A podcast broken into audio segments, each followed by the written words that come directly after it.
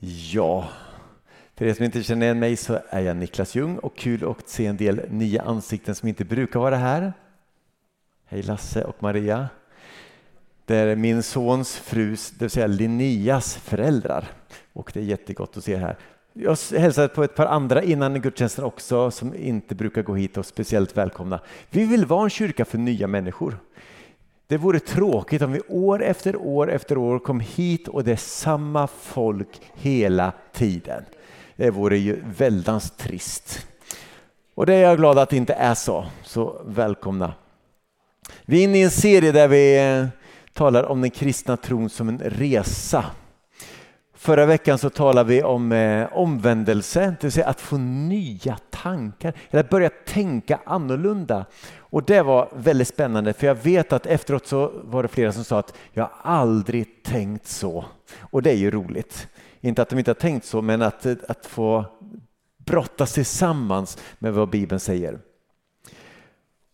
Och att få Guds nya tankar, alltså börja tänka annorlunda, att få omvända sig och säga att Gud, jag vill att dina tankar ska vara mina tankar. Det är det första steget på vår vandring tillsammans med Jesus. Det andra steget ska vi tala om idag och det är tro. Och det var det Jesus sa när han precis började undervisa. Då sa han att omvänd er och tro på budskapet. Och det här ordet tro, det går igenom både evangelierna men också breven sen. Och det spännande är att när man läser Johannes evangeliet så är tro ett så igenkommande ord gång på gång. För Johannes, döp, eller Johannes lärjungen, han vandrade inte bara tre år tillsammans med Jesus. Han vandrade sen i årtionde efter årtionde. Han blir någonstans runt ja, kanske 70-80 år gammal och han vandrade hela sitt liv tillsammans med Jesus. Och det han skriver i sitt evangelium är han den som talar mest av alla om tro. Hela 98 gånger använder han det ordet. Och jag vet inte vad du får för associationer när du tänker på ordet tro. Det kanske är olika. Ibland har vi valt att reducera tro till att handla om att jag tror att han finns. Att jag tror att det är att han finns, att Gud existerar. Men det är inte det som vi hittar i Bibeln när man talar om tro.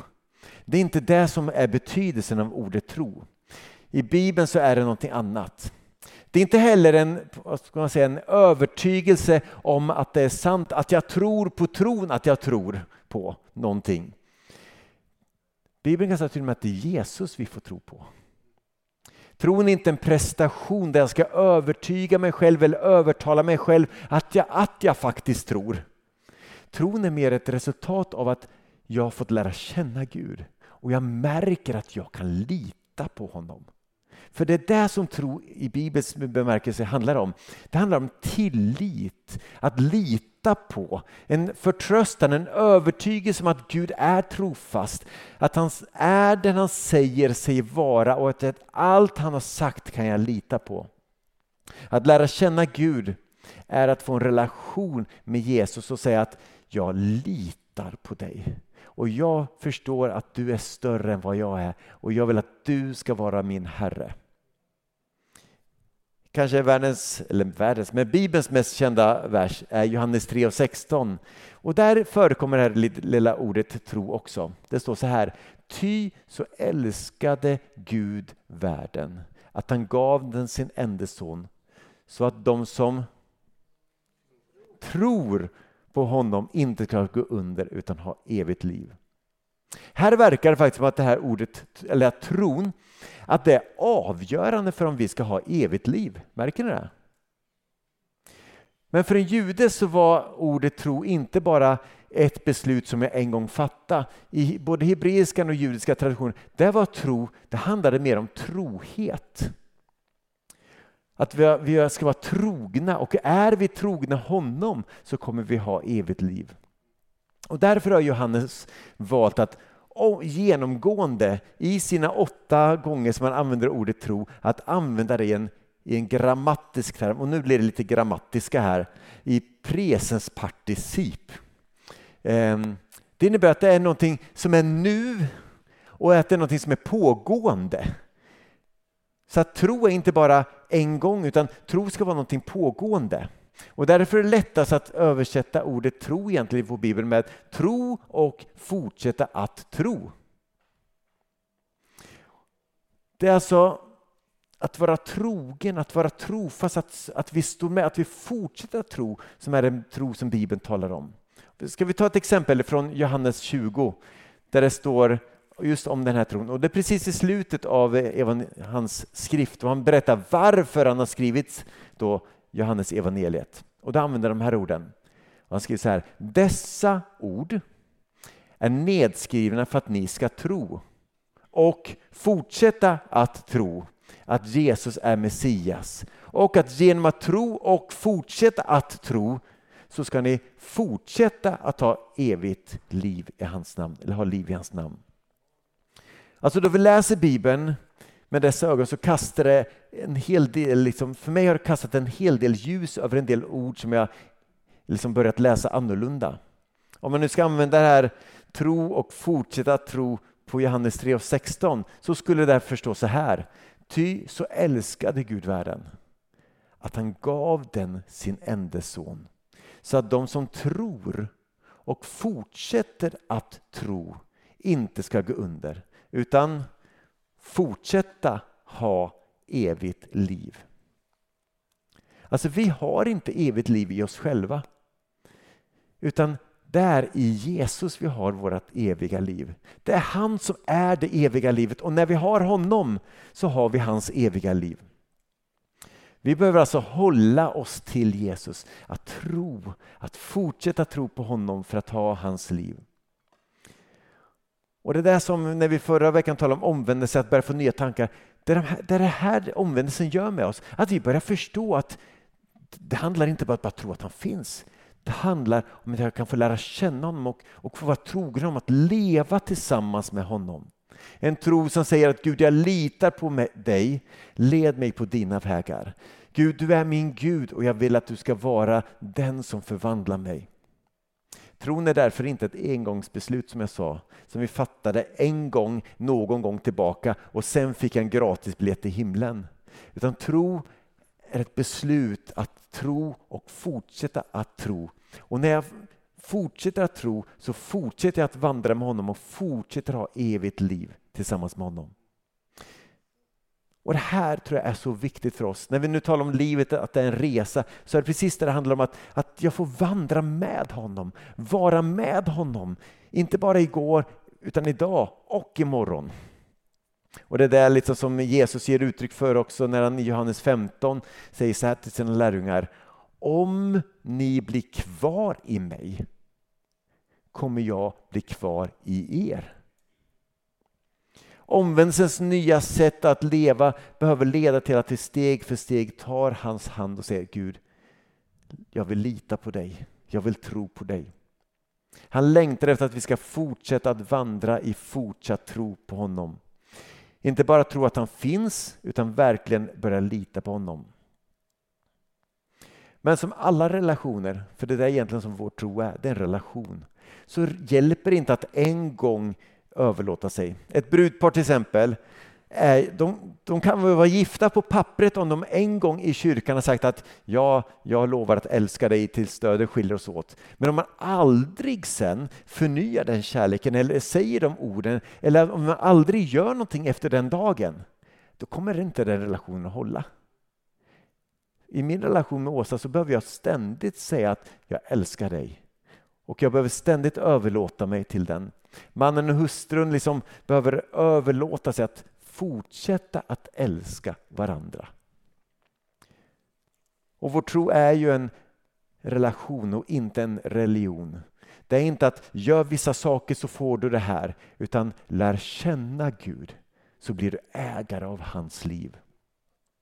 Då våra barn var små hade vi en trappa Eh, från övervåningen eh, i vårt hus i Falun. Det gick ner så här, sen så svängde det 90 grader och ibland så kunde, det, så kunde pojkarna ställa sig, det var mest pojkarna av någon anledning, men de, de ställde sig i trappen och sen så var jag nedanför och sa fånga mig och så kastade de sig ut så här och så, tog, så tänkte de att jag skulle ta dem. Men jag tycker att det är så viktigt att barn tidigt får lära sig att stå på egna fötter. fatta egna beslut och bli självständiga och, och oberoende. Så jag tänkte när de kastade sig, då klev jag åt sidan. Deras huvuden smällde in i väggen. Och jag tänkte nu har de lärt sig en läxa som de kommer behöva i livet. Nej, självklart inte. Jag som pappa ville att de skulle kunna lita på mig. Jag vill att, de, att om de kastas ut så vill jag, då vill jag ta dem. Och ibland så kanske de kastade sig innan jag riktigt var beredd och då var det bara liksom att göra allt man kunde för att vara den där kudden mellan barnet och väggen. Och jag tror att precis så är det också med vår relation med Gud. Gud vill att vi ska våga kasta oss ut mot honom. Och han tänker inte, ja nu får vi se hur det går för dig här. Utan han är en god far. Och han vill att vi ska upptäcka det, så att vi kan lita på honom. Den slags tillit och förtröstan vill Gud se hos oss. Att vi tror att Gud, du är den du säger dig vara och du håller allt det som du har lovat. Jag tänkte jag skulle bara för att vara lite pedagogisk, jag brukar inte ha punkter när jag predikar, men idag ska jag ha några punkter. Nämligen fem stycken punkter, om du är beredd på den. Vad är då den här tron som jag talar om? För det första skulle jag säga att vår tro den är faktiskt historisk. Den är ganska unik för kristen tro, till skillnad från de flesta andra religioner, är inte en, kristen tro är inte en uppenbarelsereligion. Att en person har hört från Gud som man sen förmedlar till alla andra. Kristen tro är historisk, det vill säga att den bygger på verkliga händelser i historien. Gud har valt att kliva in, bli en del av vår värld, vara en del av vår historia. Abraham blev kallad av Gud. Gud ledde ett helt folk ut ur Egypten in till det land som Gud hade lovat. Kung Saul, kung David och kung Salomo var riktiga kungar som funnits på riktigt. Kejsar Augustus han gav en order om att skattskrivas, att världen skulle skattskrivas. Jesus har funnits och hans död och hans uppståndelse är några av de bäst dokumenterade historiska händelserna i antik historia. Och så kan man göra gång på Man kan läsa Bibeln och säga att det här är inte bara vad någon kände att Gud sa till dem. Utan det här det bygger på verkliga händelser i en verklig historia. Kristen tro är historisk och Bibeln beskriver verkliga personer och händelser. Och kristen tro det håller som förklaringsmodell för universums existens och hur livet på jorden uppkommit. Modern vetenskap är därför inget hot mot kristen tro. Tvärtom, så ju mer vi lär oss om universum och om livet så inser vi att Bibeln och en Gud, en skapande Gud, är ganska bra förklaringar på hur världen har kommit till. I februari-mars hade vi en predikoserie med temat Skäl att tro. Och gå gärna in och lyssna på den, för vi försöker att regelbundet återkomma till så här, det kallas för apologetiska ämnen som ger svar på tron, eller som vi förklarar eller står upp till försvar för tron. Så gå in på det och vi kommer återkomma mer till det. Så kristen tro, den är historisk, alltså den är den står inte på vad jag har känt utan den står på historiska händelser. Och framför allt att Jesus dog och han uppstod igen. Det andra då är att tron är verbal. Den behöver uttryckas i ord. Lika mycket som jag med ord behöver berätta för mina barn och för min fru att jag älskar dem. Det räcker liksom inte att jag bara känner kärlek. Jag behöver uttrycka den kärleken också. Och tro, att man vill vara trogen, att man står med sin, sin man och sin familj. Om jag med mina ord inför andra skulle förneka att jag var gift med Åsa så skulle det förstöra och bryta ner vår relation. Om, jag till, om Jonas Magnusson frågar det här, hur är det med Åsa? Ah, jag, jag vet inte, vem är Åsa? Det är ju, det är din fru. Ja, jag är inte gift. Alltså, hur skulle det påverka vår relation? Och samma sätt, ganska magstarkt och brutalt utmanar Bibeln oss på samma sätt. att Jesus säger så här, den som bekänner mig inför människor ska jag också bekänna inför min far i himlen. Men den som förnekar mig inför människorna ska jag också förneka inför min far i himlen. Att med vår mun eller att med ord uttrycka vem det är vi tror på är en viktig del av vår tro. Och det händer någonting i mig när jag uttrycker min tro på Gud. Och när jag bekänner min tro på Gud så händer det någonting i mig. Det är samma sak som att när vi uttalar ordet jag älskar dig till en annan människa så händer det någonting i den relationen. Och den byggs upp. Och därför är det så viktigt att vi också med våra ord får uttrycka vår tro. Det tredje då det är att tron faktiskt är praktisk. Det är med mina praktiska handlingar som tron visar sig. Mina barn kan ju säga att jag litar på dig men det är när de kastar sig ut va, som jag verkligen känner att de litar på mig. Och så är det också med vår relation att, att när, vi, när vi med våra liv visar Gud jag tror på dig, jag litar på dig. Då, då händer det någonting med mig också, med min tro. Och det händer någonting med min relation med Gud. Och jag gissar, och det är min professionella eh, killgissning här, att att det var därför Jesus pratade så mycket om pengar och om ägodelar. Därför att hantering av pengar är väldigt praktiskt. Där avslöjas stor del av, hur, av vår tro i hur vi hanterar pengar och ägodelar. Många av oss kan säga att, att vi inte kan leva utan Gud, men i praktiken kanske vi snarare lever som att vi inte kan klara oss utan pengar. Om Gud skulle be oss att göra någonting som kostar på så funderar vi att ja, kan jag lita på att han säger det och vet han verkligen om hur jag har det för jag behöver ju ha det här. Och med vårt agerande så kanske vi visar att vi faktiskt inte tror. Ofta så kommer vi, så kommer vi fram till att vi behöver tryggheten som pengar ger men vi vill ha känslan som Gud ger. Vi och för oss eh, och har det därför alltid varit viktigt med tionde. Inte därför att det är 10 procent som tillhör Gud utan egentligen tillhör allt Gud. Men tiondet har för oss varit en viktig del att säga att Gud, jag litar på dig först. Det är därför vi ger vår tionde första, det vi gör varje månad. Och Många gånger har det varit i tro då vi inte hade tillräckligt med pengar för att egentligen få ihop månaden när vi var nygifta och jobbade i, i Frövi, då hade jag nästan inget i lön. Och en gång i månaden köpte vi ett sånt här litet fyrkantigt koncentrerat juicepaket. Och då var det fest lördag morgon när vi skulle dricka juice tillsammans. Det var det, var det som liksom, men ändå var tiondet en viktig del att Gud, vi har inte så mycket men det vi har vill visa att vi litar på dig. Och gång på gång så blir vi förvånade över att Gud, Tänk att du är trofast, att du håller att lita på.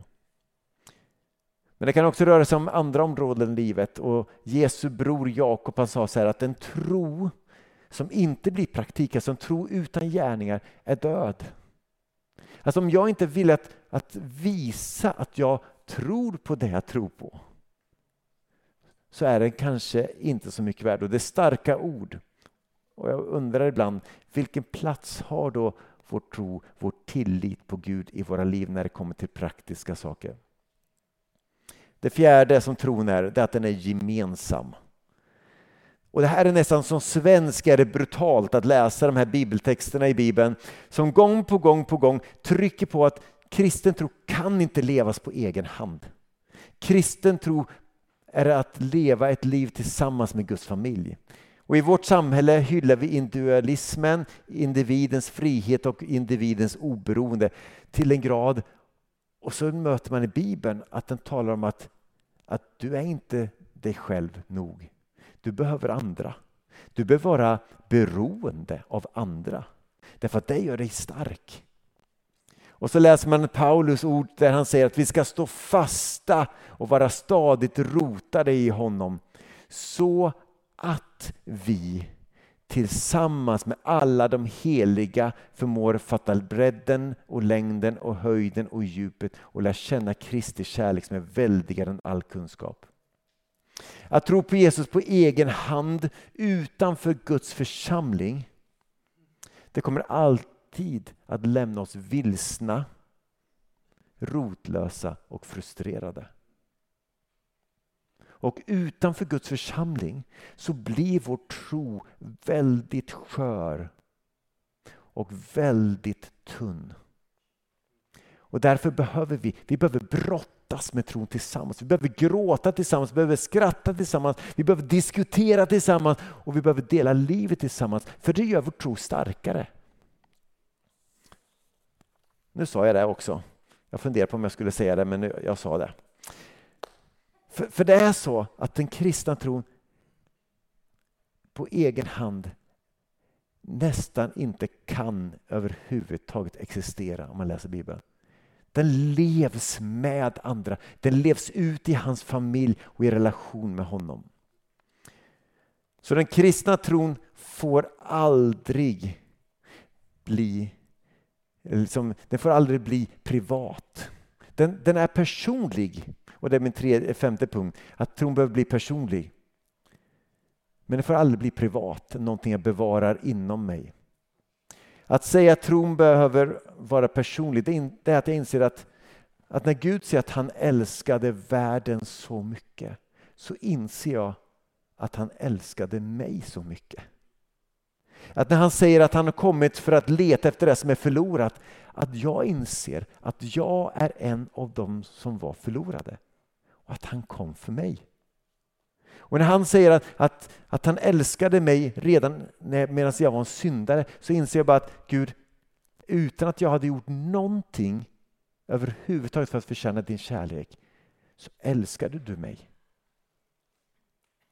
När det landar i våra liv, när tron får bli personlig, att jag inser att jag vet att han finns, för jag pratade med honom i morse. Det är då tron på något sätt börjar att spira och leva. I vissa perioder i livet så kan man behöva luta sig mer mot den historiska tron för att jag känner att det är mycket som skakar. Ibland så blir det att jag behöver en tro där jag uttrycker i handling och i gärningar. Ibland så blir orden som jag uttrycker i lovsång blir jätteviktig. Men det måste alltid får bli personlig. Gud vill lära känna oss. Och den här tron den får sin höjdpunkt eller sin kulmen när vi precis som Jesus kan säga ske inte min vilja utan din. Alltså en sån tro som säger att oavsett vad jag ger, om du säger det Gud, ja, då litar jag på det. Om du säger att jag ska förlåta honom som jag inte kan, men jag väljer att lita på det, jag gör det. Om du säger att jag, då Gud, då vill jag följa dig. Och det här, det är därför tron inte liksom är en endagsbeslut utan det är, det är en vandring. För att få den tron sker inte över en natt. Men den sker, vi får den när vi tror och vi fortsätter att tro. Och när vi vandrar och fortsätter att vandra med honom. Då vi varje dag säger Gud, jag tar din hand idag igen. Led mig och visa mig för mig vem du är så att jag kan tro på dig och lita på dig. Och Gud vill lära känna oss. Han vill att vi ska lita på honom, att vi ska våga kasta oss ut mot honom så att han kan ta oss. Och vi kan få veta att Gud, du funkar. Du håller att lita på. Och jag är lite nyfiken på hur mitt liv skulle se ut om jag fullt ut vågade lita på Gud. På livets alla områden. Hur skulle min, mitt liv se ut då? Och jag är grymt nyfiken på hur skulle Immanuel se ut som församling? Om vi var en gemenskap av människor som fullt ut litade på Gud. Hur skulle det se ut? Om vi var en gemenskap som både sökte den historiska tron, liksom att vi vill gräva, vi vill bli apologetiska, där vi vågar uttrycka vår tro med ord, där vi vågar agera och handla, alltså låta tron få bli handling och bli praktik. Och där vi vågar låta tron vara gemensam och personlig. Hur skulle det se ut hos oss? För Gud vill så mycket mer. Och Jag tänker på det ofta när jag läser Bibeln att Gud, vi har bara fått ana lite grann av vem du är. Du har så mycket mer. Och att få tag i det som Gud vill, det kräver tro. Att vi litar på honom. Att vi säger Gud, vi förtröstar på att du är den du säger dig vara och att du vill hålla allt det du har lovat. En tro som säger Herre, till vem skulle vi gå? Det är du som har det eviga livets ord. En tro som säger ske inte min vilja utan din. En tro där vi vet att han finns eftersom hans kärlek finns utgjuten i mitt hjärta genom att han har gett mig sin heliga Ande. Ska vi be? Lovsångarna kan komma fram också. Tack Gud för att du Herre, du är inte ute efter en värld av människor som tror att du finns. Du längtar efter en värld av barn som vågar lita på dig som sin far. Och Herre, jag tackar dig för att du, att du håller att lita på. Och jag vill be om förlåtelse för alla de gånger som jag inte litat på dig. Utan jag har tänkt att det blir nog bäst att vi gör som jag har tänkt. Men Gud, hjälp oss att lita på dig. Vare sig det gäller med vår ekonomi, med våra ord som vi säger eller andra handlingar som vi gör med våra liv. Herre, hjälp oss att lita på dig. Att ditt ord håller. Att det du har sagt är sant. Och Herre, jag ber för var och en här inne som, som kanske har en tro på att du är historisk. Kanske har en tro, kanske till och med uttrycker tro med ord och med handlingar men där man ändå känner att den har ännu inte blivit så där personlig. Gud, jag ber att du skulle få knacka just nu på våra hjärtan. För du längtar efter att få bli personlig med oss. Du vill tala med oss varje dag. Och du vill tala till oss varje dag. Så här jag bara ber för var och en av oss här inne. Hjälp oss att erövra den tron där vi vågar lita på dig i livets alla omständigheter. Vart vi än befinner oss på vägen tillsammans med dig så ska vi våga lita på dig. Kan vi inte bara göra så att vi ställer oss upp tillsammans? Och jag tror att det finns fler här inne som skulle behöva uttrycka till Gud igen att Gud, jag behöver, jag behöver mer tro i mitt liv. Jag behöver få återerövra den där tilliten, den nära gemenskapen. En del av er kanske hade den liksom när ni var unga och tonåringar och kanske gick i kyrkan kände jag att det bara bubblade över av den där tron. Vet du vad? Det är inte tänkt att tillhöra ungdomen. Gud vill att du ska leva i den tron som fortsätter att tro dag efter dag efter dag. Och kanske någon känner att, att du faktiskt aldrig har tagit det beslutet att, att tro på Jesus. Att, att, liksom att, ge, att säga att jag vill tillhöra dig, jag vill lita på dig, jag vill lära känna dig. I så fall vill vi ta det beslutet idag.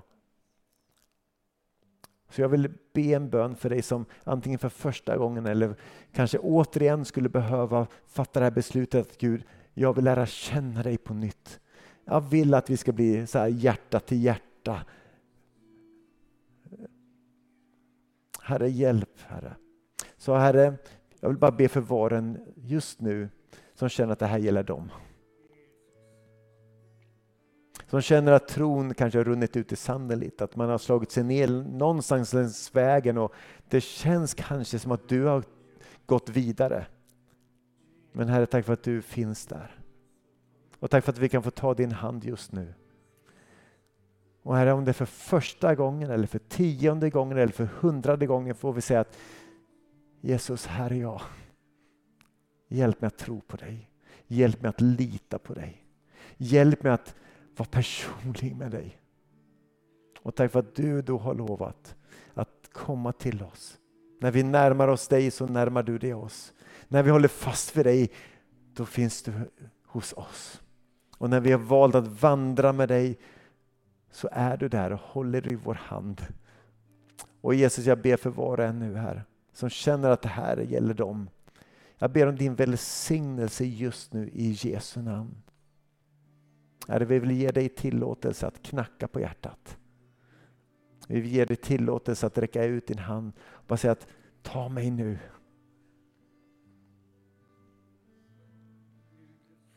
Tack för att vi får stå här som församling.